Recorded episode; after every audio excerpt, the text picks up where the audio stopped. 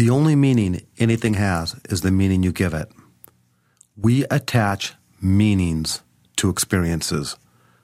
We attach meanings to experiences. Your perception is your reality. You see, the way you perceive things is largely the same. We don't realize that we're creatures of habit. We don't realize the habitual nature of our perceiving based upon our perception being locked. There's a story of two twins, identical in every way except one was an optimist and one was a pessimist. The optimist's name was Steve and the pessimist's name was Tom. They put Tom in a room full of all the greatest toys. He had the best toys on the planet hologram rooms, X Games, Xbox, PlayStation 3, all the best toys you could possibly desire. And they put little Steve, the optimist, in a room full of horse manure.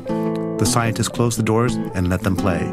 They came back two hours later with their laboratory coats on, with their pens and pads. They opened up the room with the little pessimist Tom, and they couldn't find him anywhere. They go, Tom, Tom, where are you? And they couldn't find him. They said, Tom.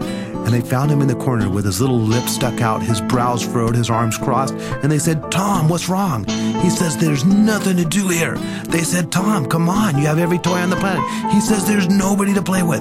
They said, Tom, you have a hologram room. You can make friends. The scientists took their notes. They went to the next room with little Steve in the room full of horse manure. They tried to open the door, but horse manure was flying out at them. They went and got their face masks. They got respirators. They opened up the door and they saw little Steve digging furiously in the center of the room. But what was even more amazing is he had this giant smile on his face. And they yelled, Steve, Steve, what are you doing? What are you doing? And Steve says, I know there's a horse in here somewhere.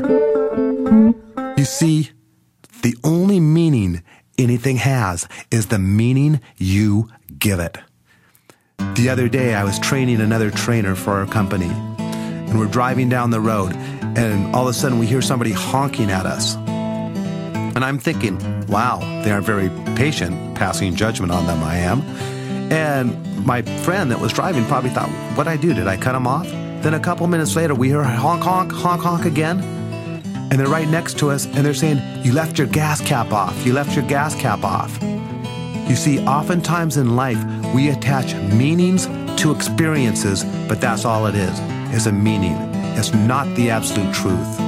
It's not the way it is. It's just the way we think it is. And we change the whole course of our life based upon these meanings we attach to these experiences as we go through our life.